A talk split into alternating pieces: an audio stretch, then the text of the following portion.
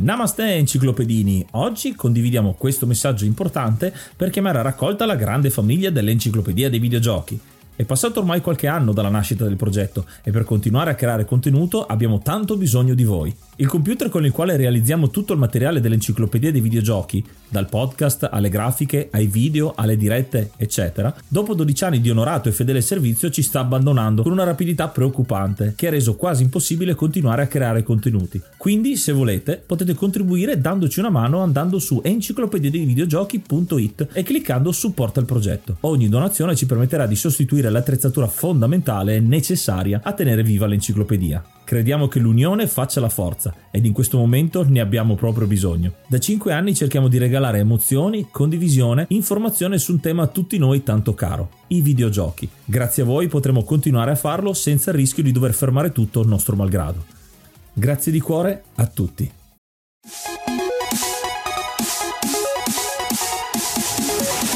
Namaste, io sono Ace e questo è un episodio speciale dell'Enciclopedia dei Videogiochi. Come vi dicevo nella volta scorsa, questo è un estratto dal nostro compleanno avvenuto l'aprile del duemilaventidue. Abbiamo fatto una maratona di oltre dieci ore e abbiamo deciso di ripubblicare quel contenuto che è una live di Twitch che si può trovare direttamente sul nostro canale Twitch e di videogiochi e anche su YouTube.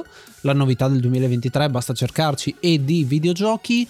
Potete trovare tutti quanti i link nella descrizione, ma questa è la versione audio. Visto che la maggior parte di voi ci ascolta qui, abbiamo deciso di ripubblicarla in questo formato in modo che sia più fruibile e più interessante possibile. Interessante perché ci sono tantissimi ospiti, ogni episodio abbiamo trattato qualcosa di diverso. Nello scorso episodio abbiamo parlato di storytelling con tanti begli ospiti, adesso parliamo di musica nel videogioco. Quindi parlando di chiptune, parlando, ascoltando anche un po' di materiale, eh, ci siamo addentrati un po' con gli ospiti in questo eh, branca del mondo del videogioco abbastanza interessante, perché vuol dire creatività, l'insegna sempre della creatività e del creare qualcosa oltre il videogioco.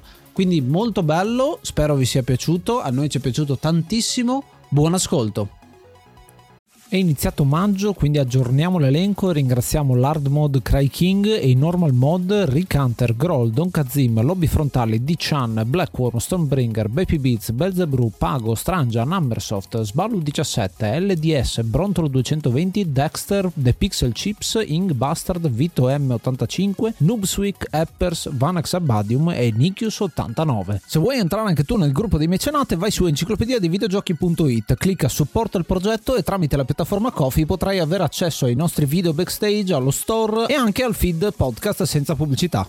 Vuoi entrare a far parte dello staff dell'Enciclopedia dei Videogiochi? Abbiamo proprio bisogno di te. Manda una mail a questo indirizzo e d videogiochi chiocciola gmail punto com.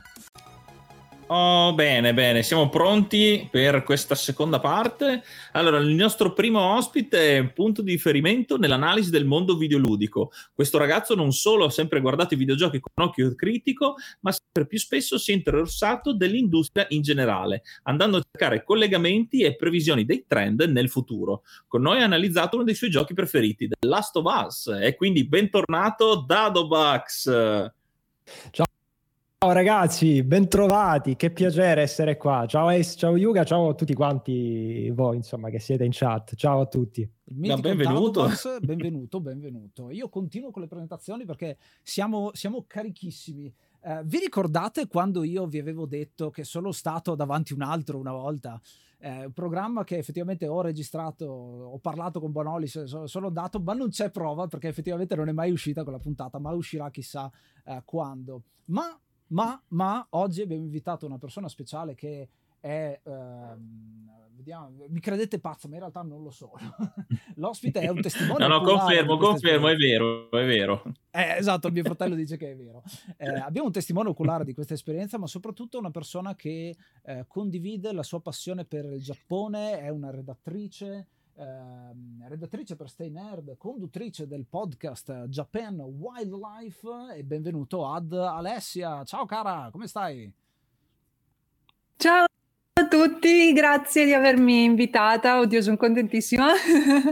E io sono un po' l'infiltrata mi sa oggi, quindi mh, non lo so, spero di capire tutto quello che direte dei videogiochi, che, che vabbè, qualche cosina la so, eh, però eh, cercherò di, di stare sul pezzo. E sì, confermo, sono testimone dell'esperienza di, di Ace in TV, e in realtà è un'esperienza che poi ho ripetuto anche io, esatto, eh, poco dopo, e, e purtroppo non è andata bene per pochissimo, però insomma è stata una cosa bella e mi ha portato anche, anche a conoscere Ace, quindi a essere qua.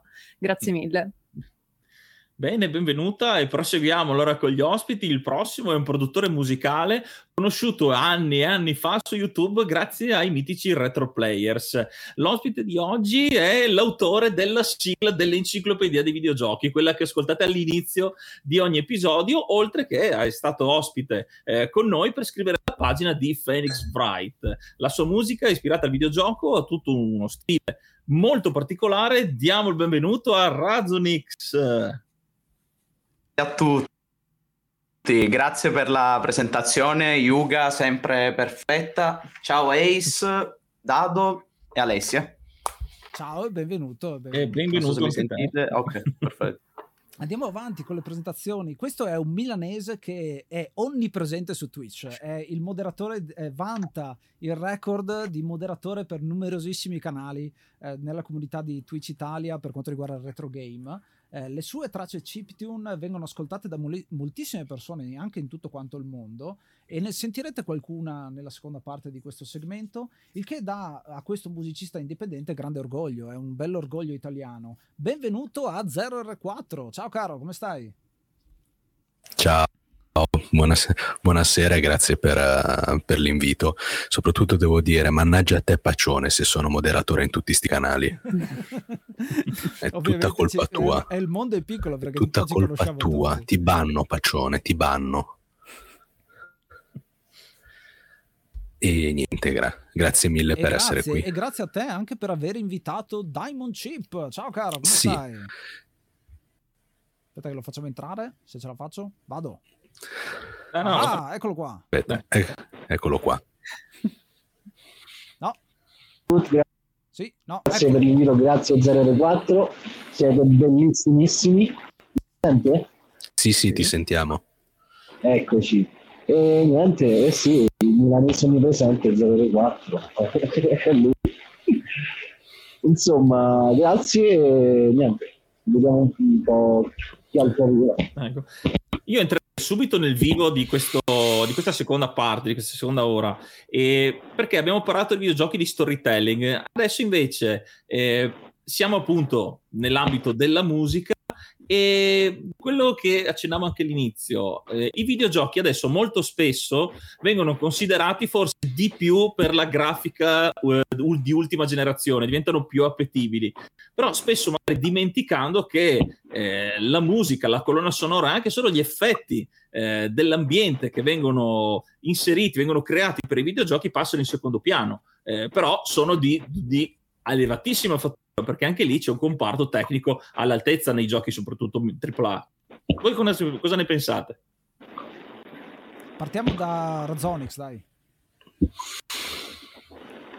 Cosa ne penso? La musica comunque, da, da diciamo, partendo dall'inizio fino adesso, ha avuto un'evoluzione drastica, nel senso... Eh, se una volta eh, si usava i, la chiptune, come non è proprio il mio campo, però cerco un attimo di provare a parlarne. Si, utilizz- si utilizzavano appunto i chip per fare la musica nei videogiochi, quindi non c'era un uh, effettivi strumenti che certo. ci andavano dietro e così, però tramite anche solamente qualche, cioè con le note, us- utilizzando il chip del sistema, si poteva dare comunque quel mood al gioco. Quindi, come per quanto la grafica, le meccaniche di gioco, lo storytelling è una parte fondamentale del videogioco che molte volte viene sottovalutata, purtroppo, almeno a parer mio. Quindi sì, il, il, questo discorso sottovalutata in, in che modo? E giro la palla a zero R quattro. Uh, più che sottovalutata dipende un attimo dalle produzioni tripla A. Credo che sì, semplicemente la musica è accessoria alla grafica e a tutto, e a tutto il corollario che c'è attorno. Mm, posso vedere un uso più creativo all'interno delle produzioni indie, se vogliamo parlare più di... di alcuni, se vogliamo parlare di un prodotto indie che ha avuto maggiore successo, parliamo di Undertale, che ha una colonna sonora di Toby Fox che è una colonna sonora veramente ben fatta, che comunque ha dei rimandi al, alla nostalgia, al, al retro gaming che c'era tempo fa.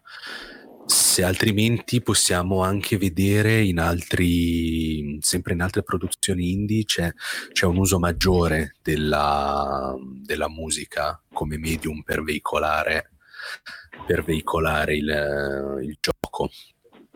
Qua sì, vediamo il Undertale, poi vediamo anche, c'è un altro gioco uscito un paio d'anni fa che si chiama Dicey Dungeon ed è un gioco dove c'è una colonna sonora molto interessante che è fatta da Chipzel, che è un artista, un artista nordirlandese che lei fa chiptune. Se poi vogliamo anche approfondire un attimo, c'è anche Crypt of the Necrodancer, eh sì. dove lì fa della musica un punto, è il punto focale del, del gioco, in cui tu devi proseguire per i livelli andando a ritmo. Ecco, approfitto Oppure... di questa cosa di, di, di gameplay musicale, ecco, per, per chiedere a Dado eh, cosa ne pensi del rhythm game in generale e nello specifico quanto il sound design sia importante in questo aspetto. Sì, guarda, recentemente... Mi sentite, sì? Sì, sì, sì. sì. Da questo microfono. Eh, recentemente ho in realtà durante le vacanze di Natale ho comprato su, su per Oculus uh, Pistol Whip, che è un gioco in V R in cui praticamente si deve sei i John Wick della situazione, quindi arrivano dei nemici, tu sei uno sparatutto su binari e devi sparare i nemici a tempo di musica. È una cosa favolosa perché esiste anche uno sparatutto normale che bisogna sparare a tempo di musica, però non ho giocato e il nome mi sfugge, però è tipo Crypt of the Necrodancer, però in prima persona, però non, non mi ricordo il nome, magari qualcuno lo, lo sa. Eh. Mentre Pistol Whip è in V R, ha avuto anche un discreto successo e per chiunque abbia un V R lo consiglio caldamente, perché l'Oculus anche e soprattutto è standalone, quindi non, non serve un P C. E, ma in Allora, per quanto riguarda in generale il discorso del sound design, io volevo fare una piccola postilla. Quando si parla di audio all'interno dei videogiochi, eh, non è importante solamente la colonna sonora, ma è importante anche eh, appunto l'effettistica e eh, proprio tutto il sound design che è intorno al videogioco stesso. Mi viene in mente, per esempio, un titolo eh, che in realtà è comunque indipendente, però comunque è indie, di, insomma, con un certo budget, che è Hellblade Senua's Sacrifice, che è stato sviluppato da Ninja Theory, che poi successivamente è stato acquisito da Microsoft e ora sta sviluppando un Hellblade due che verosimilmente sarà tripla A, però il primo Hellblade è stata una produzione indipendente. Il primo Hellblade, loro avevano in realtà un budget ridotto, sebbene comunque abbastanza ingente rispetto ovviamente alle altre produzioni indipendenti, e da un punto di vista di grafica, per esempio, si sono per- potuti permettere di modellare solo la protagonista, cioè solamente la protagonista aveva, infatti solamente quel personaggio, cioè gli altri erano inseriti a livello, erano tipo dei filmati che venivano inseriti nel gioco con una tecnica abbastanza particolare, diciamo. Ma a livello audio è stato svolto un lavoro clamoroso, perché praticamente noi sentiamo le voci all'interno della testa di Senua, che non solo ci permette di immergerci nella testa di una persona affetta da psicosi, ma soprattutto sono interessantissime a livello di gameplay, perché ci avvertono da dove stanno venendo i colpi. Cioè non c'è un H U D di gioco all'interno di Hellblade, ma noi sappiamo, anziché l'indicatore, capito, rosso che ti dice da dove viene il colpo, tu senti la voce alle spalle e schivi perché sai che viene alle spalle. E... E insomma, questi sono degli esempi. Tra l'altro, mi interrompo perché sennò parlo a nastro, però insomma tra l'altro eh, una cosa interessante del gioco che, che hai appena citato è il fatto che poi la musica eh, in alcuni aspetti vuole anche raccontare quella che è la cultura.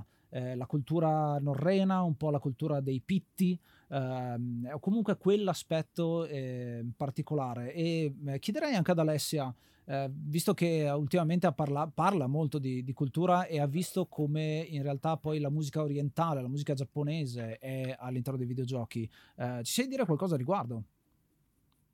Beh, allora, intanto mi riesco a ricollegare benissimo al rhythm game, perché ne ho parlato di recente sia sul mio podcast sia sul mio profilo Instagram, ehm, perché mi riferisco ai Vocaloid. Sostanzialmente i Vocaloid sono questo fenomeno eh, iniziato nei primi anni duemila, perché sono nati nel duemilasette, eh, ma è rimasto costante, anzi in realtà da quando sono nati comunque sono cresciuti a livello esponenziale.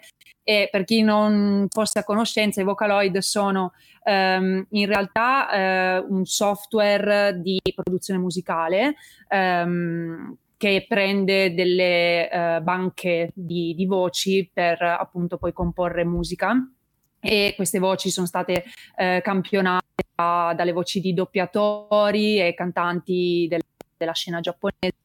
E eh, talmente è stato grande il successo che non solo gli sono stati dati, diciamo, degli avatar a queste voci, quindi comunque un'identificazione ovviamente in stile, in stile anime, ma anche eh, appunto sono nati dei rhythm game. E io tra l'altro di recente ho scoperto che eh, eh, quello che io giocavo su P S P, eh, quindi Hatsune Miku Project Diva, eh, è stato portato anche su Nintendo Switch, quindi ero tipo oh no, devo, devo rigiocarlo assolutamente.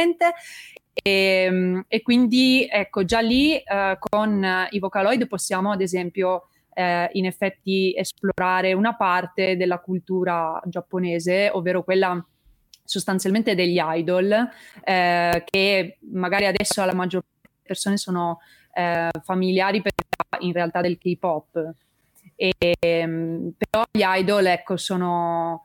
Um, sono nati anche in Giappone, e praticamente ci sono gruppi interi, e poi magari ve ne, ve ne cito uno in particolare sempre ricollegato ai videogiochi, um, dove proprio si mh, tipo ai concerti le persone fanno determinate um, coreografie anche, no, per incoraggiare l'idol che sta ballando eccetera. Hatsune Miku e tutti gli altri Vocaloid ehm, che, che proprio hanno addirittura fatto dei concerti con eh, gli ologrammi de, dei, loro, sì, dei loro personaggi, come se fossero proprio dei, dei cantanti veri. E, e quindi ecco, possiamo anche solo così da, da un videogioco capire eh, come si svolgono alcune cose legate alla musica anche in Giappone, che è proprio completamente diverso da quello che... che accade qui, che accade comunque in Occidente in generale, no? E, e quindi sì, i Vocaloid sono stati una mia riscoperta recente, e mi sono riuscita a ricollegare benissimo, e eh, quindi mh, in realtà proprio in generale cioè, le, mh, le canzoni eh, giapponesi fatte da cantanti giapponesi eh, sono molto presenti soprattutto proprio nel, nei, nei nei videogiochi eh, di origine giapponese, quindi praticamente tutti quelli Square Enix, mi viene da dire. Eh, non lo so, vi lancio lì se volete dire qualcosa a riguardo, ad esempio per Final Fantasy. Cioè Final Fantasy secondo me è uno di quelli che ha una delle colonne sonore più belle e più amate, credo, nel mondo videoludico, no? Oh sì, veramente sì. Assolutamente. Eh. E quindi con Final Fantasy ad esempio anche, ecco, ecco adesso vedete un esempio di, di progettiva, però anche in Final Fantasy abbiamo um, un esempio, tra l'altro proprio ricollegandomi sempre ai Vocaloid, eh, di uno dei cantanti più grossi eh, del Giappone, che si chiama Gackt, che è stato, esatto, ecco, qualcuno che lo conosce, eh, perché Gackt, che è un cantante anche attore, eh, ha prestato voce a un Vocaloid, quindi è stata campionata, e il Vocaloid in realtà è proprio fatto su di lui, Gakpo. E, e dopo, dopo questo comunque Gackt, anzi prima, ha eh, collaborato anche appunto per Final Fantasy Uh, Crisis Core, se non sbaglio, quindi il seguito di Final Fantasy sette, mm. uh, con la sua Redemption, quindi quella, ah, quella per me è stata sapevo.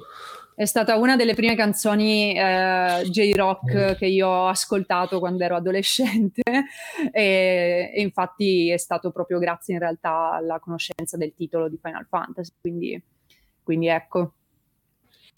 Sì, tra l'altro hai citato i Vocaloid, questo modo di, anche di il Giappone che uh, ha di invogliare, un po' noi ne abbiamo parlato quando abbiamo parlato di uh, Osu Tatakae Oendan, che non lo pronuncio benissimo, però è un gioco che abbiamo affrontato dove il rhythm game diventa, eh, diventa parte integrante, ma anche proprio il tifare, il fatto che hai questi mm. eh, Oendan che sono poi i cheerleader in versione giapponese, che è una cosa molto particolare. Sì. Eh... Sì, sì, sì, sì, durante i concerti idol, come dicevo, proprio cioè, si va a tifare per la, la propria idol, di solito sono gruppi femminili, la propria idol preferita e, e quindi sì, ci sono proprio ad esempio i, i light stick che adesso si usano anche nei concerti K-pop, che magari hanno lo stesso colore della tua idol, perché ci sono tutte queste cose, cioè i, i gruppi e, e si vede anche quindi nei Vocaloid, sono molto Um, strutturati anche appunto a livello visivo. E infatti mh, Hatsune Miku è diventata famosa perché non, non, è considerata anche la prima, ma non è la prima Vocaloid, però è diventata così famosa perché ha determinate caratteristiche ultra riconoscibili e quindi appunto le persone poi ci si affezionano facilmente e, e appunto ai concerti si lanciano in questi questi tifi che, che proprio sono molto coordinati, anche perché bisogna quasi fare bella figura per, per le idol, anche no? Farle proprio sentire amate eccetera, e quindi vabbè, eh, parlando poi di un ologramma può sembrare anche un po', un po' bizzarro, ehm, però, però è così e mi quindi viene, sì mi viene da dire che Hatsune Miku è così conosciuta anche qui in Italia che qualcuno gli ha fatto fare le canzoni di Pino Daniele. Mm-hmm. Ah, ok, questa, questa mi era sfuggita. Sì, sì. Però, però no, è vero, perché alla fine appunto essendo solo una, una voce campionata la puoi proprio eh, strutturare creando canzoni completamente nuove oppure anche cercando di riprodurne altre e mh, su YouTube è pieno, ragazzi, cioè, se volete, se volete sbizzarrirvi trovate di tutto. Ecco, ritornando un attimo alla creazione, come ho detto con l'esempio di Final Fantasy, di, eh, degli, delle score, dei temi iconici eh, che inizialmente magari non, cioè ovviamente hanno quell'obiettivo di essere scritti per eh, dimostrare una, una certa parte di un gioco che poi diventano effettivamente molto famosi. E qui volevo girare la, la palla a Razonix. Il, il processo creativo della creazione di un tema dentro un videogioco, eh, com'è un po' il processo creativo? Nel senso, al di là delle direzioni del, di chi programma, di chi è deciso di sceneggiatori? Allora, inizialmente, eh, come, come in un team, si fa una, una riunione, diciamo, e si decide una mood board artistica del gioco. Quindi cosa succede? Ci si riunisce fra i game director, i, de, le, come si dice, il direttore artistico, io, e da lì, non so, questo, questo documento, dove vengono elencati, vengono eh, anche disegnati graficamente vari stili che potrebbero fare, come si dice, sinergia fra di loro, e da là si cerca di, che ne so, se eh, vogliamo fare un poliziesco, prendiamo, che ne so, scene di film polizieschi, videogiochi simili, qualche immagine, e in questa maniera qua eh, noi, tipo io musicista, il disegnatore, eh, come si dice... Uh, raggruppano le idee, prendono le parti e cerco di fare una cosa originale, e, tipo non so, in un western le caratteristiche per un disegnatore saranno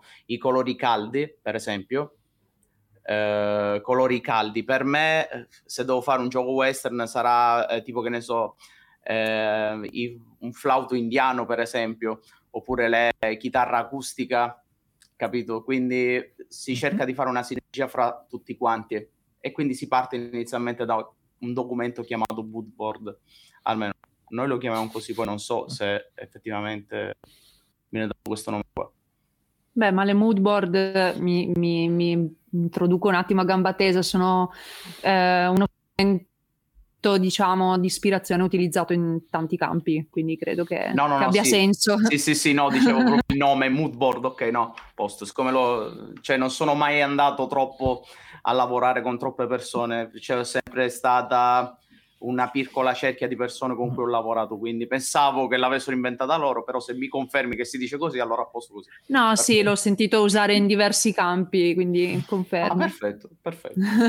Tra l'altro, ehm, poi invece anche il quando far partire la, la, la score, soprattutto adesso con eh, più sceneggiatura, con eh, più team scenografico, il far partire in determinati attimi e momenti, anche quel processo lì eh, eh, mi viene, eh, viene da, da pensare come se fosse una sinfonia, anche il videogioco stesso all'interno come parte integrante della canzone, eh, anche lì è un processo particolare o viene eh, naturale? No, allora eh, sì.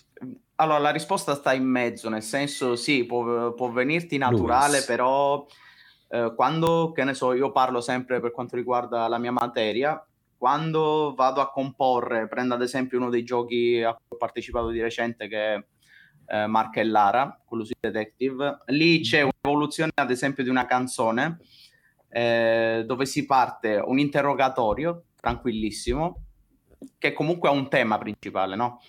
Eh, si parte tranquillo, si parla così, appena l'interrogato viene messo sotto pressione, quella musica subisce una variazione, no? Eh, tu quando vai, almeno per quanto mi riguarda, quando vai a creare un tema principale che poi sai che si dovrà agganciare ai ritmi del gioco, eh, tu già parti col presupposto che sai che quella canzone dovrà a un certo punto partire ritmata, perché se no succederebbe che Eh, si ha troppa differenza, c'è tro- uno stacco troppo netto fra la, la tranquillità, per esempio, al momento tensione, diciamo. Quindi eh, devi sia studiarla prima, però anche al momento. Cioè, non- adesso per me è un po' complicato spiegarla a parole, però... Eh, no, è già molto comprensibile, sì. anzi, anzi. E ah, sì. ah, perfetto, aggiungo, aggiungo perché... una cosa un po', un po' particolare, che è un pensiero che ho fatto proprio adesso che avete eh, parlato di questa cosa, e la domanda la rivolgo a Dado. Ehm, secondo te, quando uno gioca un videogioco, eh, quant'è la differenza tra giocare con le cuffie o giocare con l'audio ambientale? Eh, prima abbiamo fatto un po' di citazioni per quanto riguarda giochi che devono essere giocati con le cuffie per avere appunto l'audio stereoscopico, ma eh, secondo te qual è la differenza fondamentale tra questi due modi di vivere il videogioco? In realtà eh, dipende dal videogioco. Ti faccio un esempio banale. Eh, ricordo in The Evil Within c'era eh, praticamente un mostro o un boss eh, che potevi sentire solamente dagli speaker del DualSense. Un gioco del genere, per esempio, era pensato eh, che in quel frangente doveva essere giocato con le casse, perché se tu lo giocavi con le cuffie ti perdevi questa eh, finezza di, eh, di, questa, di questa boss fight pensata in maniera in realtà molto ispirata, perché tu sostanzialmente non sapevi dove fosse e quindi quando lo sentivi respirare dagli speaker... Eh, quindi in realtà dipende veramente dal gioco. Nel caso specifico di Hellblade Senua's Sacrifice, per esempio, andava giocato con le cuffie, il discorso di prima, nel senso che ci sono altri giochi in realtà in cui basta in realtà sentirlo bene. È chiaramente sempre consigliabile avere un buon impianto audio, però diciamo che ci sono determinati videogiochi in cui serve di meno. Ti faccio un esempio banalissimo dei videogiochi eh, che sono estremamente commerciali nonostante abbiano una bellissima colonna sonora, come può essere un Horizon o un Assassin's Creed. Viene in mente, no? La colonna sonora di Assassin's Creed è bellissima, però in realtà o la senti con le cuffie o la senti con l'audio del televisore, cioè l'esperienza di gioco non cambia. Altri videogiochi invece proprio cambia, perché sentire con le cuffie determinati, cioè sapere, ehm, più banale, Thief, un videogioco del novantotto, Eh, tu sentivi, non avevi radar, non avevi indicatori, l'unica maniera, uno dei primi giochi stealth eh, insieme, no, ai grandi classici Metal Gear Solid e così via. Thief insomma è uno dei primi, e tu praticamente sentivi i passi delle guardie e ehm, in base al rumore a, no, quello che stai mostrando è quello del duemilatredici, però quello fa schifo, quello del novantotto quello del novantotto adesso eh, arriva adesso quello arriva. Del novantotto. Ok, e dicevo, a seconda di quello che calpestavano, sentivi un audio diverso, mm. che può sembrare una cazzata, ma nel novantotto era tanto, quindi tu in base, eh, tu, eh, quindi se, se calpestava, vedi, vedi eh, come il terreno, vedi come le texture del terreno sono molto curate, cioè il pavimento di, di, che ne so, di cemento fa un determinato rumore, vedi, hai capito che voglio dire? In base alla luminosità, quello ti vedeva o non ti vedeva, era una cosa veramente avveniristica, che detto oggi può sembrare una cazzata, ma anche oggi, insomma, è molto avanti. Se ci pensate, oggi parecchi giochi stealth, se sei nell'erba i nemici non ti vedono, poi ti alzi e ti vedono dal nulla. Invece quello lì, in base alla visibilità, in base al rumore, faceva un lavoro sul sound design molto, molto valido. In questo caso addirittura le fonti di luce si potevano spegnere con delle frecce d'acqua. Vabbè, non è l'argomento del video, però per dire, eh, come argomento, parlando di sound design, per esempio, questo qui andava giocato con le cuffie. Insomma, rispondendoti, dipende dal gioco. Ci sono dei videogiochi che hanno o una, dei, dei suoni, dei, un'effettistica, una, dei suoni che sono molto importanti da sentire bene, altri videogiochi invece che hanno magari una bellissima colonna sonora, ma in realtà o li giochi eh, con le casse della tivù o le giochi con le cuffie, in realtà non cambia niente, appunto, come, ripeto, un Assassin's Creed due che ha una bellissima colonna sonora, però non ha quell'effettistica che serve a livello di gameplay avere le cuffie, insomma. A me, a me viene in mente eh, un altro gioco, No More Heroes, per Wii, dove ehm, c'erano delle, delle sessioni in cui dovevi rispondere al telefono e la voce usciva dal Wiimote, quindi tu rispondevi col Wiimote, quindi un utilizzo particolare del sound design di gioco, dei dialoghi.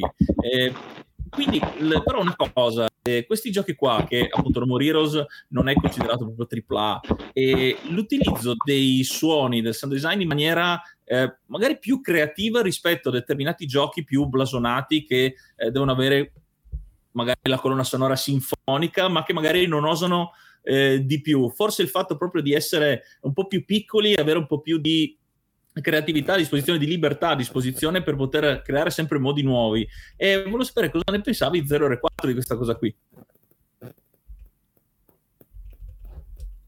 Scusate, allora, io sono molto, io apprezzo soprattutto l'utilizzo dei giochi, del, cioè del suono all'interno dei giochi, della musica all'interno dei giochi, quando viene utilizzata in maniera creativa, sì.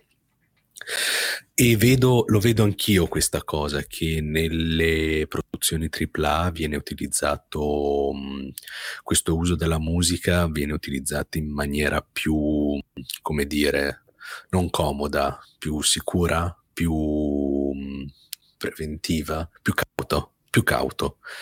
Viene usato in maniera più cauto, in cui il possiamo vedere in Halo, in cui c'è una colonna sonora, ma che comunque non, come era già stato detto, non inficia, non, non diciamo non, non, fa, non fa sminuire l'esperienza di gioco. Mentre poi ci sono altre situazioni in cui il suono diventa importante, come uno, uno di questi viene sempre da ripetere, Crypt of the Necrodancer, oppure andiamo direttamente a vedere i a vedere proprio i rhythm game, in, che sono, in cui è la musica che, che la fa da padrone, e quindi poi è la grafica, è semplicemente un accessorio. E qua possiamo andare a vedere tipo i vecchi Bemanni, quindi sì, possiamo andare a vedere il Death Dance Revolution, possiamo andare a vedere anche possiamo anche andare a vedere anche il Guitar Hero. Il Guitar Hero la, era la musica a farla da padrone, poi dopo c'era tutto il resto, in cui, e se vogliamo andare ancora indietro, c'erano anche i c'erano anche l'esperimento che aveva fatto, non so, mi ricordo se era la Konami o la, la Konami, credo, che era sempre quello del Dance Dance Revolution. Avevano fatto anche il, il Drummania e il Guitar Freaks, quindi eh sì, erano Drummania, io ci ho giocato tantissimo, ho imparato la batteria su uh, Drummania praticamente. Anch'io ho imparato la batteria su io Drummania, invece vorrei era... dire che Guitar Hero mi ha fatto conoscere, cioè, alcuni, alcune canzoni, alcune band rock, cioè, sì, senza sì, aver sì. giocato a Guitar Hero forse non avrei sentito alcune grandi band. Guardate, sì, eh, vi, vi dico un'altra cosa quella... ancora, eh, a proposito di Guitar Hero, Yuga, che effettivamente è un cantante, ha un gruppo, ha iniziato su Guitar Hero a cantare. Esatto, esatto, io sono la prova vivente che fun- in un certo senso hanno funzionato. Ma poi, parlando anche di scoprire i gruppi all'interno della musica dei videogiochi, parliamo di Tony Hawk Pro Skater, oh, che aveva una colonna sonora di tutto rispetto, cioè tipo nel primo aveva, uh, c'erano i Primus, c'erano i Dead Kennedys, c'era tutta una serie di, di artisti che non ci saremmo mai sognati che finissero dentro un v- videogioco. Vedo un Daimon che è molto d'accordo. Sì, sì. Questa cosa. Eh, sì.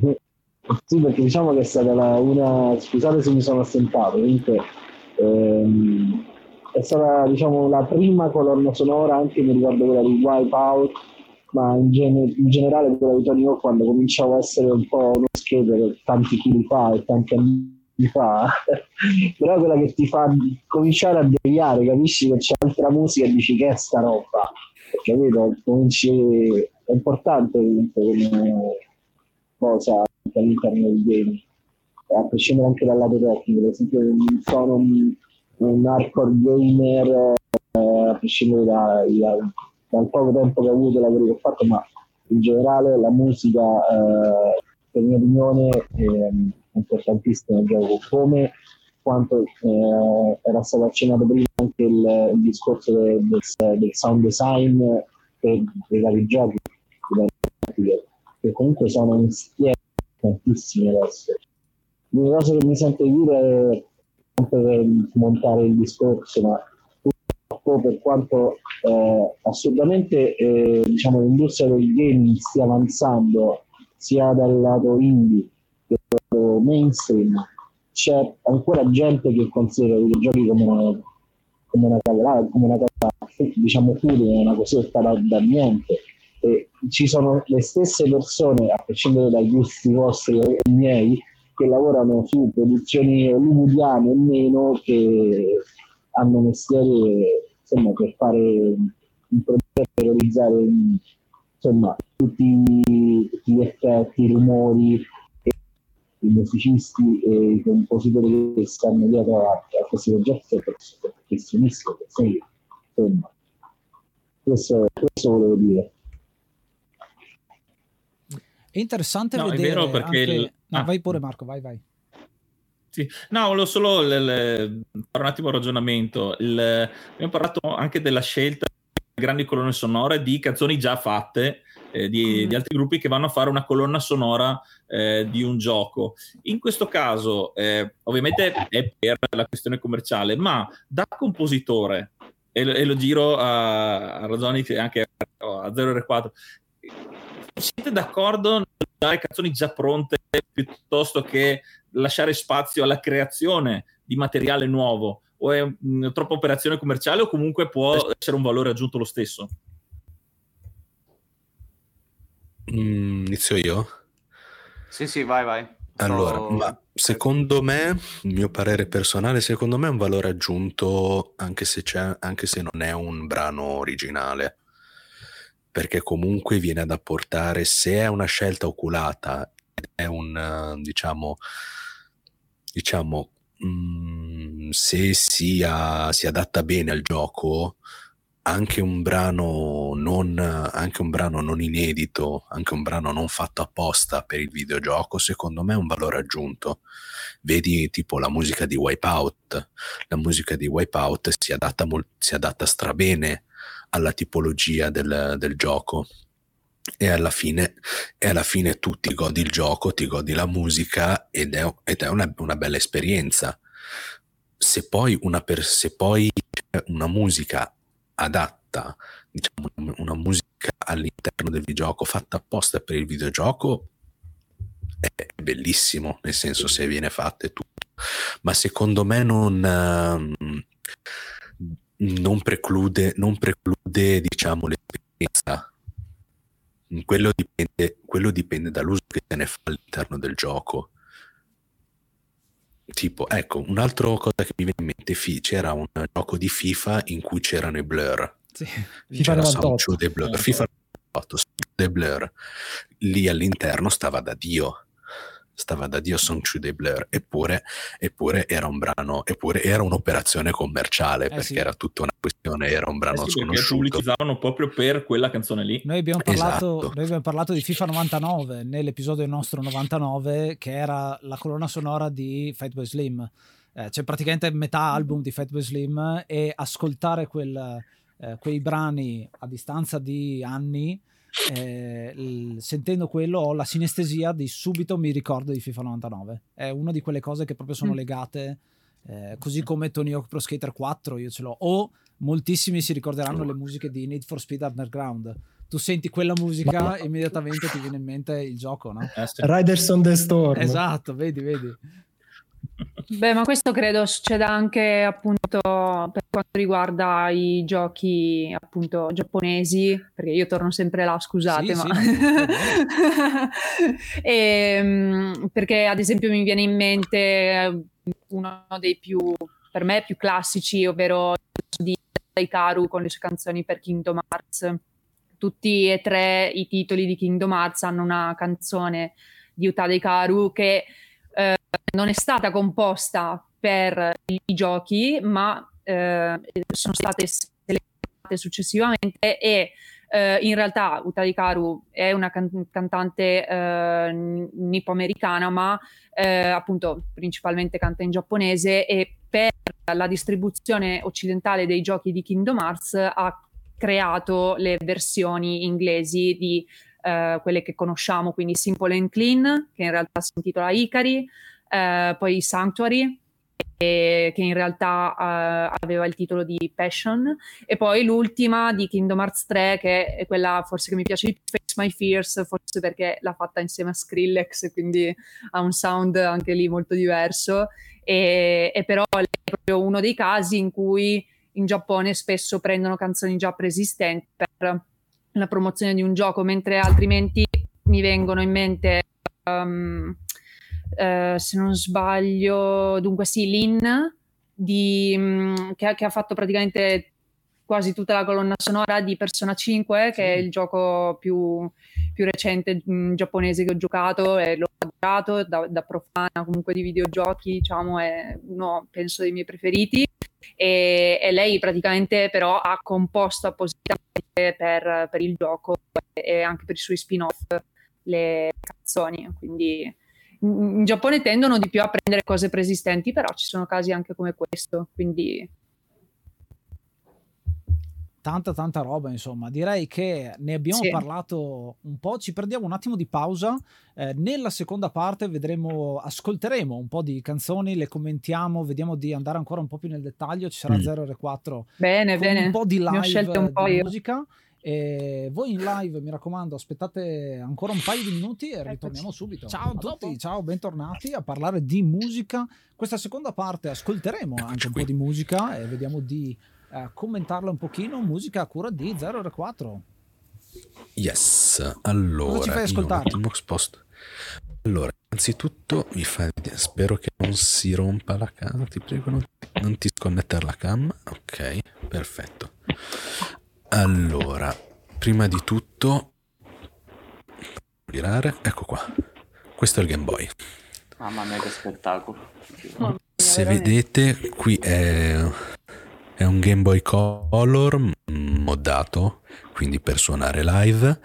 All'interno c'è una cartuccia ormai non più in produzione, che è una M S, e dentro c'è un programma che si chiama L S D J. L S D J tipo è un tracker, nella, ve- nella vecchia accezione del termine, ed è, serve per farci musica. Semplicemente è, è un programma votato sul solo fare musica col Game Boy. Questa è, questa, queste sono le mie forbicine, questo è il mio filo interdentale che sposto subito. E poi magari si vede. No. Mi ha sempre affascinato da morire, per quanto sia lontano, quindi non vedo l'ora che inizia, sono stracurioso. Sì, sì, e poi la cosa bella è che S D J si può provare anche su emulatore, si scarica ah. liberamente la ROM su Lidl Sound D J punto com. La, scri- la scrivo direttamente in chat su Twitch, Lidl Sound D J punto com. La trovate lì, scaricate la ROM e vi prendete un emulatore già potete partire. Cioè potete partire, vi dovete leggere il manuale perché non è, diciamo, non è comodo come, non è comodo visto che dovete eh, musicare su voi. E niente, ora vi faccio ascoltare una cover che sicuramente chi ha giocato al N E S la ricorda. Proviene da... Vabbè, ve lo dico, ve lo dico adesso.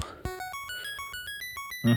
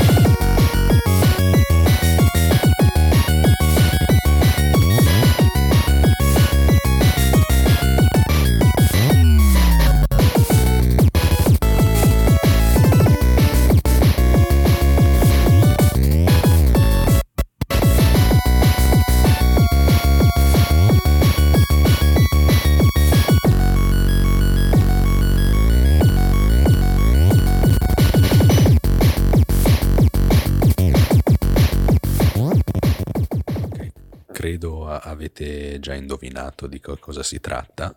Eh sì, in, ah, chat, in chat l'hanno detto, il mitico DuckTales con una musica che è diventata esatto. un meme praticamente. Oh, sì, sì, sì, sì, era un meme. E la cosa buffa è che mi sono ho scoperto che sul, sul N E S utilizza, il N E S utilizza grosso modo lo stesso chip sonoro che c'è dentro il Game Boy, cioè i canali sonori i canali sonori utilizzati all'interno del Game Boy sono più o meno gli stessi del, del N E S del, del primo Nintendo.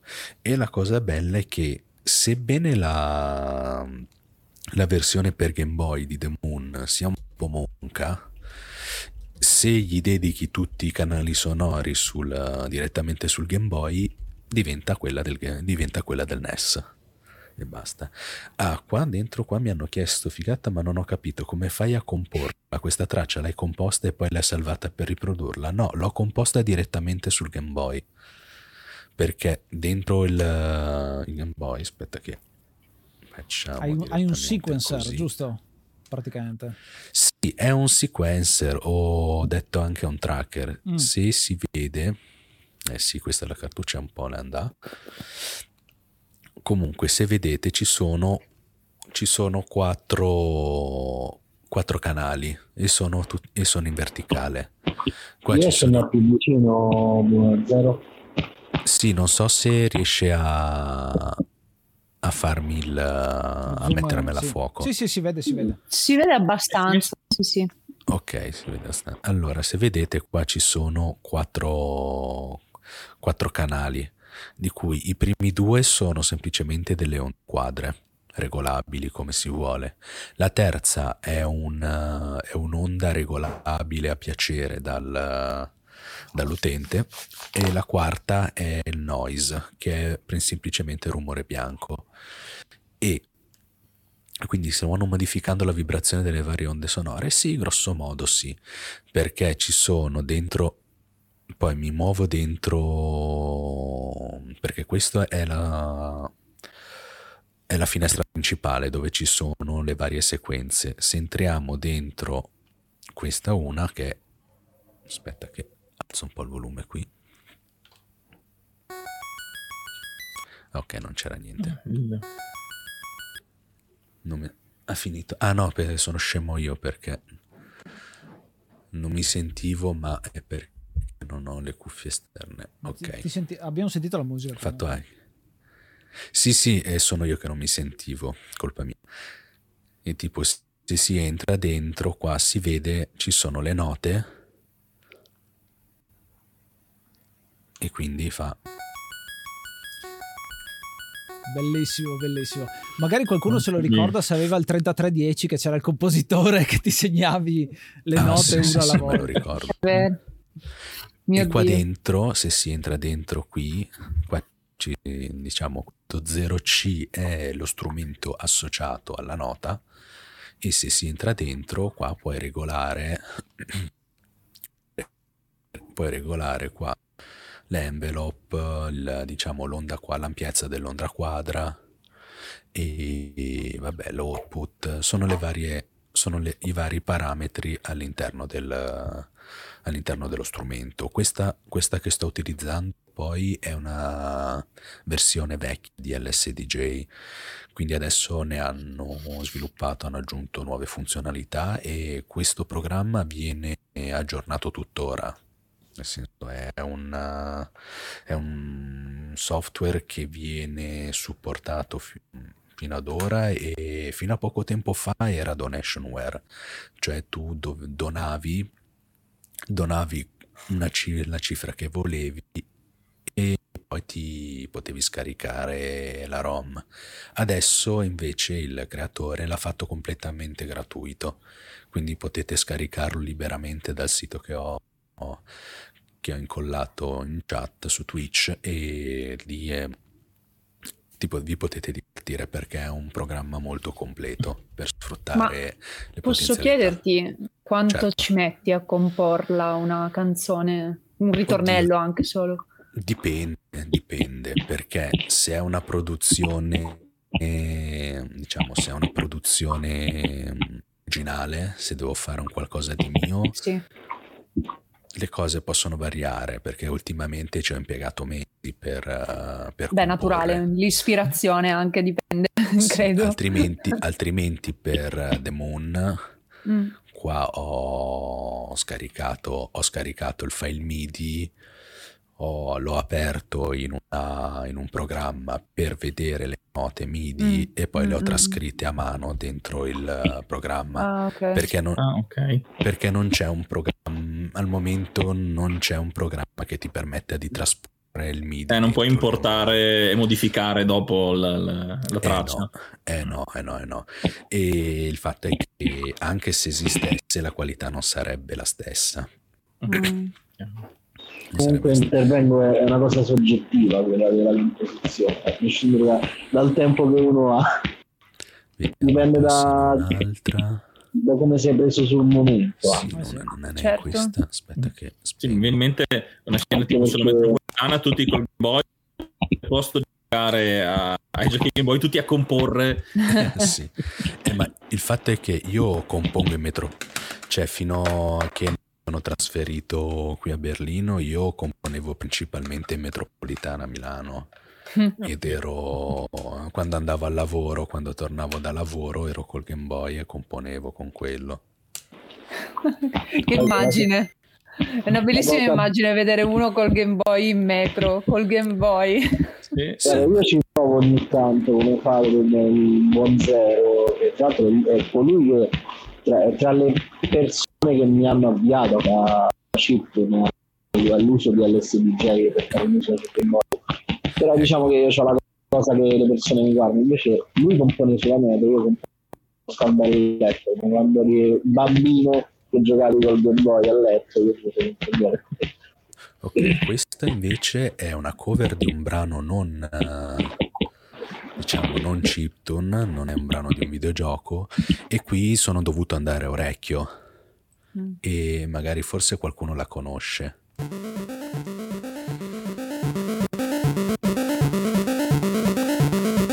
Ah, già capito.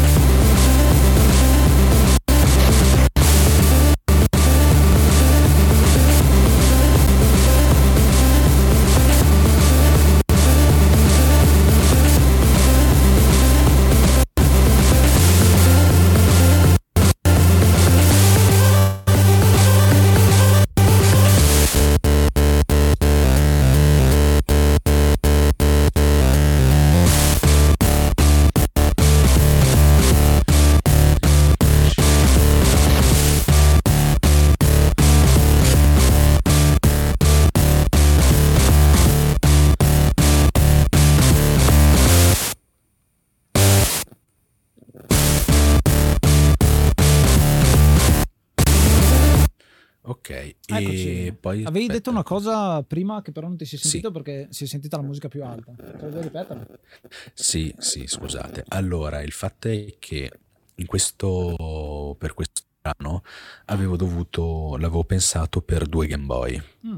Quindi visto mm. che non bastavano i canali mm. e quindi per uh, ho, se, ho creato una un primo progetto e poi ho creato un secondo progetto dove c'è la, diciamo, il cantato. Vediamo se si sente. Ah, ok. Cioè la melodia della, della parte cantata in questo caso, sì, che poi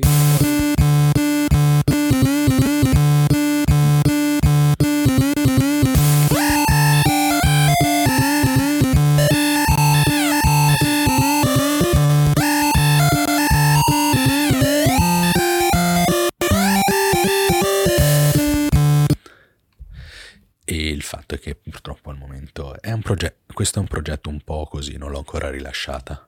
Mm-hmm. Quindi in anteprima e... sull'enciclopedia dei videogiochi. In anteprima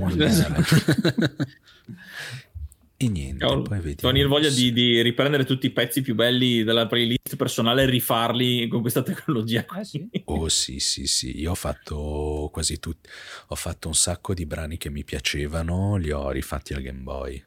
C'era tipo eh, sono soddisfazioni poi, eh. ah sì sì sì c'era tipo ah, il mio primo brano il mio primo brano che avevo fatto al Game Boy era una cover di un gruppo giapponese che si chiamano Polysix, mm-hmm. che sono sono un gruppo punk, electropunk, che utilizzano utilizzano molto anche questi suoni Game Boy. Infatti è stata la prima volta che avevo sentito un suono chiptune utilizzato al di fuori dei videogiochi, è stato con loro.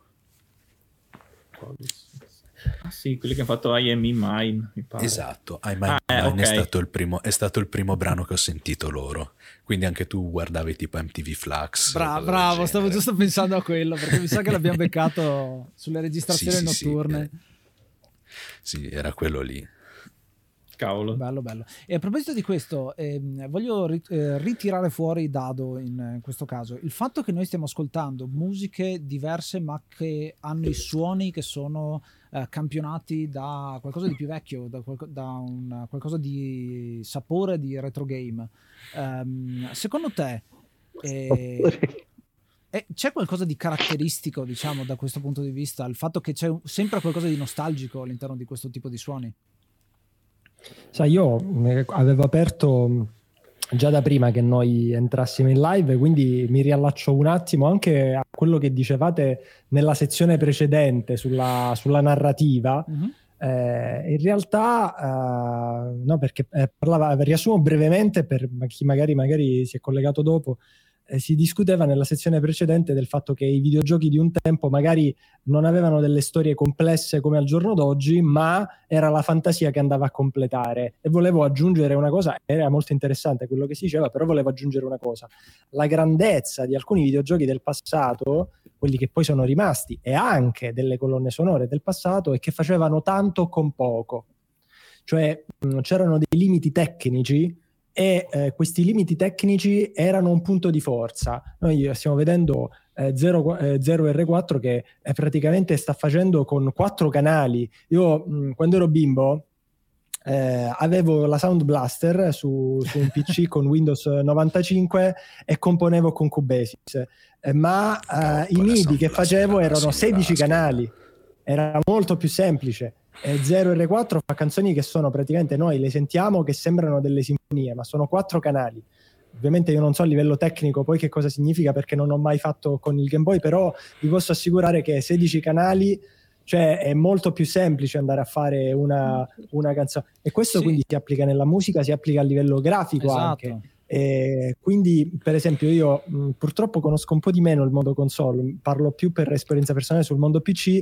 Quando ho iniziato a giocare le schede grafiche erano della C G A ed erano quattro colori, eh, ciano, magenta, ah, sì, b- eh, bianco, bianco e nero, nero tipo sì sì sì eh, questo, quindi insomma guarda, hai fatto una citazione perfetta, perché ad esempio un gioco che mi piacerebbe tanto parlare ehm, che si chiama The Eternal Castle, che è un gioco uscito adesso e in realtà è fatto con remastered, ma non è una remastered, esatto, una, una finta remastered, esatto, che in realtà è uscito sì, adesso e richiama un gioco che non è mai uscito di, di trent'anni fa, e in quel caso hai quattro colori e basta. E, sì. e in questa celebrazione della creatività, che è questa maratona, direi che un punto focale è quello, cioè eh, la creatività funziona quando hai poco, quando hai pochi strumenti e riesci a creare, riesci a creare tanto. È molto particolare come cosa. Volevo fare una domanda sia insomma a zero sia agli altri ragazzi che curano magari questo aspetto più musicale, perché insomma, eh, ma il mondo delle, delle demo, intese nel senso quelle su anche Eh, non le demo le demo giocabili, le demo sì, quelle le che demo, sì, la demo sì, intendi? Ok, sì, se, la, se ci puoi dire un po' meglio di che si tratta e che cosa ne pensi, secondo me è molto interessante. Oh, la demo scene è un mondo bellissimo, perché è, una, è nata proprio come, diciamo, come una esperienza, come una prova di cosa si può fare con, con i limiti imposti del, dei computer, che un tempo erano quelli dell'epoca, quindi erano quelli limitati solo con uh, come il Commodore, l'Amiga, o l'Amiga già era una bella macchinetta in effetti, però l'Atari, così duemilaseicento, così erano. E il fatto è che per le demo o anche per le cracktro, parlando anche delle cracktro che sono, che diciamo che sono le cugine delle demo, in sostanza quello è, la demo è un video musicale grosso modo, cioè ci, perché c'è un, è, diciamo, è una prova di bravura da parte di un team, di uno solo o di un team di, di programmatori, dove sviluppano un, uh, un video sfruttando l'hardware uh, limitato di, una, di, una, di un computer, oppure fanno una prova, diciamo, di virtuosismo per, uh, per, i, per, uh, le nuove, per i nuovi P C, quindi cercano di sviluppare una demo che pesa pochissimo. E quindi ci sono, diciamo, eh, per creare tante cose ci sono... ci sono queste prove di bravura, quindi per una, diciamo, una demo, basta, diciamo, una tipologia di demo abbastanza famosa è la cosiddetta quattro K. La quattro K significa riuscire a fare una demo con musica e grafica facendo in modo che l'eseguibile pesi solo quattro kilobyte. E, oppure vabbè c'è anche la, la quaranta K e quattrocento K e così via, e questo è per, per i P C. Altrimenti c'è anche la possibilità, quella delle demo, ci sono anche vabbè le demo per Commodore sessantaquattro, oppure l'epoca, quello che pe- non, sono comp- non sono proprio competente in materia di demo, c'è gente molto più brava di me, quindi sono propen- sarei propenso a dire delle, delle cacate, però tipo per, secondo me l'epoca d'oro delle demo è stata l'epoca Amiga. All'Amiga mi, mi ricordo che spopolavano le demo. Mm. E se vuoi c'è un documentario bellissimo e gratuito presente su YouTube che si chiama Mole Man due. Adesso lo cerco subito e ve lo, e ve lo spammo sulla chat.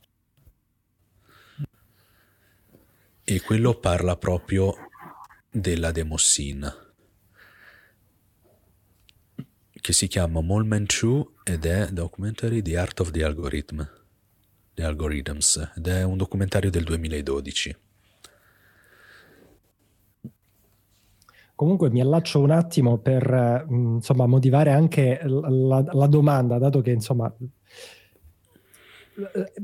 Il disco, allora, io sono ingegnere informatico e mm. ho sempre apprezzato l'arte dietro il codice. La cosa che dal mio punto di vista al giorno d'oggi si è perso del videogioco in realtà è l'arte dietro il codice, l'arte dietro il programmare. Cioè il videogioco al giorno d'oggi, quando si parla di arte, mi rendo conto che in realtà, cioè, si parla...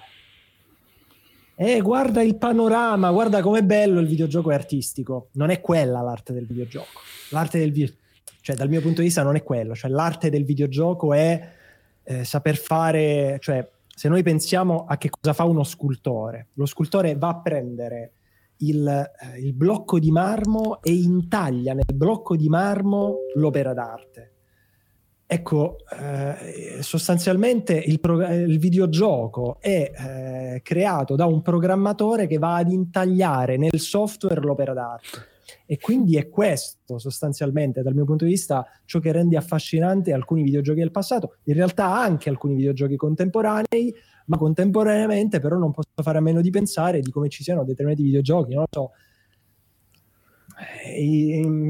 cento gigabyte, però poi in realtà non c'è niente. Addirittura sì, al giorno sì, d'oggi sì. si valutano talvolta i videogiochi anche in base a quanto durano, a quanto pesano. Quando uscì di quanto pesava il The Ring, un sacco è pesa poco, sarà brutto, cioè, cioè c'è un qualcosa almeno di... male pesa poco, almeno lo riesco a scaricare in tempi brevi. No, ma all'infuori di questo, ecco, la cosa che mi affascina della demoscene, ma in generale della chiptune, ma, to- ma in generale dei videogiochi del passato, è che loro andavano a sviluppare delle opere d'arte, inteso proprio Super Mario e Super Mario. Ho capito cosa intendi, ho capito cosa intendi. E Super Mario con quel design, perché avevano quelle risorse limitate. E sotto questo punto di vista è eccezionale, e secondo me in realtà questa cosa in realtà non è solamente dei videogiochi. Secondo me fino a P S uno, P S due si è continuato sì, a vedere, già P S tre si è cominciato a perdere. Mi ricordo c'era un video sempre su YouTube in cui parlavano dello sviluppo di Crash Bandicoot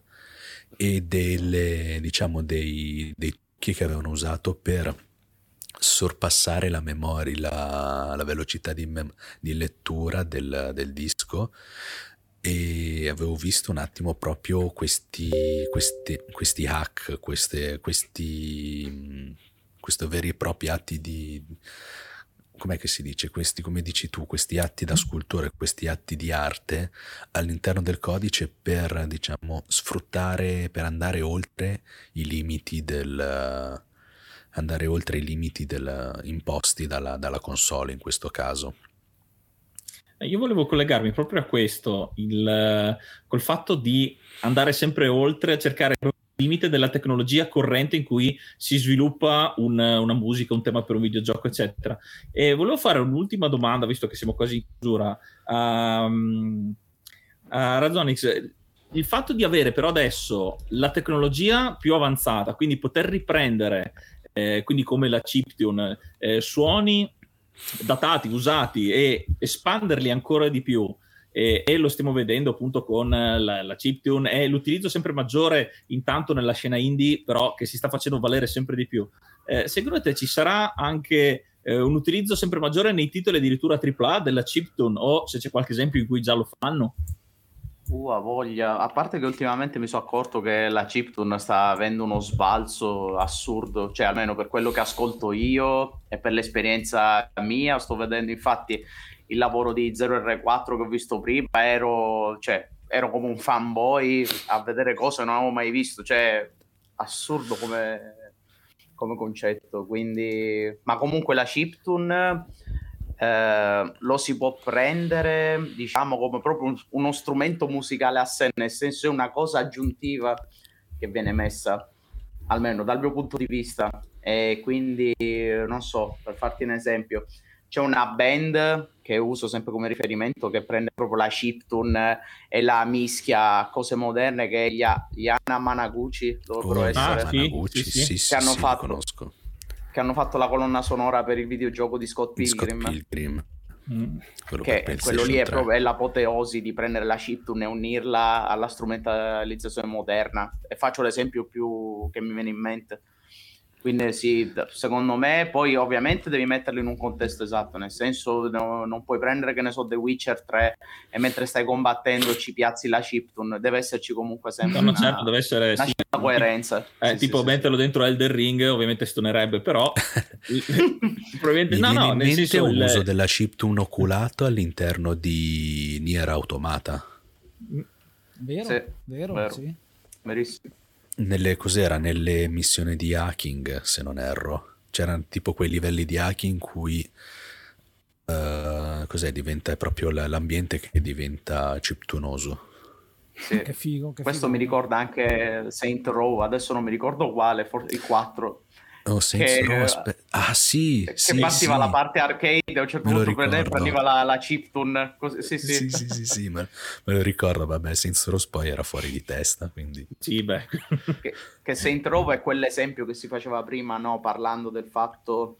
Eh, della musica, cioè musiche esterne alla composizione originale, se erano un plus al gioco, se introva un altro esempio, nel senso se introva a quei momenti dove c'erano eh, composizioni originali del gioco che erano, cioè per quanto fosse trash e tamarro, ci stavano nelle, nelle scene, però venivano messe anche musiche Eh, esterne, che ne so, mi viene in mente la scena di Armageddon, quando mettono Armageddon che partono via col razzo, era ironico però voleva, cioè ci stava come musica, nel senso, ed era comunque una canzone esterna.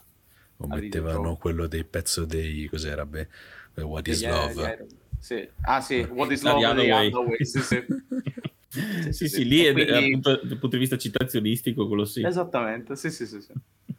Insomma, abbiamo no, visto in questa bello. sezione come la musica sia molto importante, sia farla eh, ispirata dai videogiochi, sia vedere come nei videogiochi sia integrata, che secondo me è un aspetto molto fondamentale che deve essere sempre più ehm, messo in risalto. Noi facciamo un podcast e un po' tiriamo acqua al nostro mulino perché è un prodotto solo audio e che effettivamente si basa sul fatto che la musica sia importante. Spesso cerchiamo di sottolinearlo. Eh, l'abbiamo visto. Noi ringraziamo tutti quanti, stiamo andando a conclusione, già sono passate eh, tre ore da quando abbiamo iniziato la live, ma vedo che il counter non sta scendendo, quindi voi che vi state iscrivendo grazie, perché vuol dire che la maratona durerà oltre dieci ore. Eh, cominciamo a fare un po' di giro di saluti. Ciao Dado, grazie ancora per essere stato qua. Ciao a tutti ragazzi, è stata un'esperienza anche formativa, devo dire, perché ho imparato tante cose che non sapevo, quindi grazie a voi. Che bello, che bello. E continuo io il giro di saluti. Ciao anche ad Alessia. Ciao. Ciao, grazie mille di avermi ospitata. Io anche ho imparato un sacco, visto che sono la profana del gruppo, e se posso anche io tirare certo. un pelino l'acqua di venire ad ascoltare anche il mio podcast, se possibile, Japan Wildlife, per approfondire altri aspetti del Giappone, se quelli che vi ho detto oggi vi hanno incuriosito, ecco. E ciao anche a Razonix. Ciao caro. Grazie mille per l'invito, anche io ovviamente già eh, ho imparato un sacco, soprattutto per quanto riguarda la chiptune, che come dico sempre mi ha sempre affascinato, però purtroppo a causa di tempo non mi ci sono potuto avvicinare, eh, quindi è stata una bella esperienza, grazie ovviamente per l'ospitata. Grazie, tra l'altro parleremo di chiptune anche sul nostro podcast, abbiamo una rubrica dedicata quest'anno alla musica, la stiamo vedendo dal lato A e l'abbiamo voluta chiamare lato A e lato B proprio ah, perché ha, ha, ha ah, due tracce.